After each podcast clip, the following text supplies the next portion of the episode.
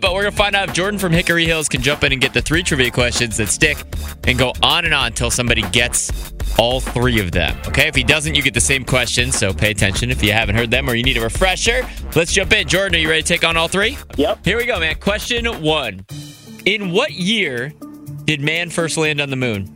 1969. All right. Question two What does a botanist study? Plant reproduction. Question three.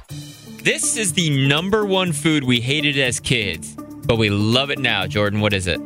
Asparagus. All right.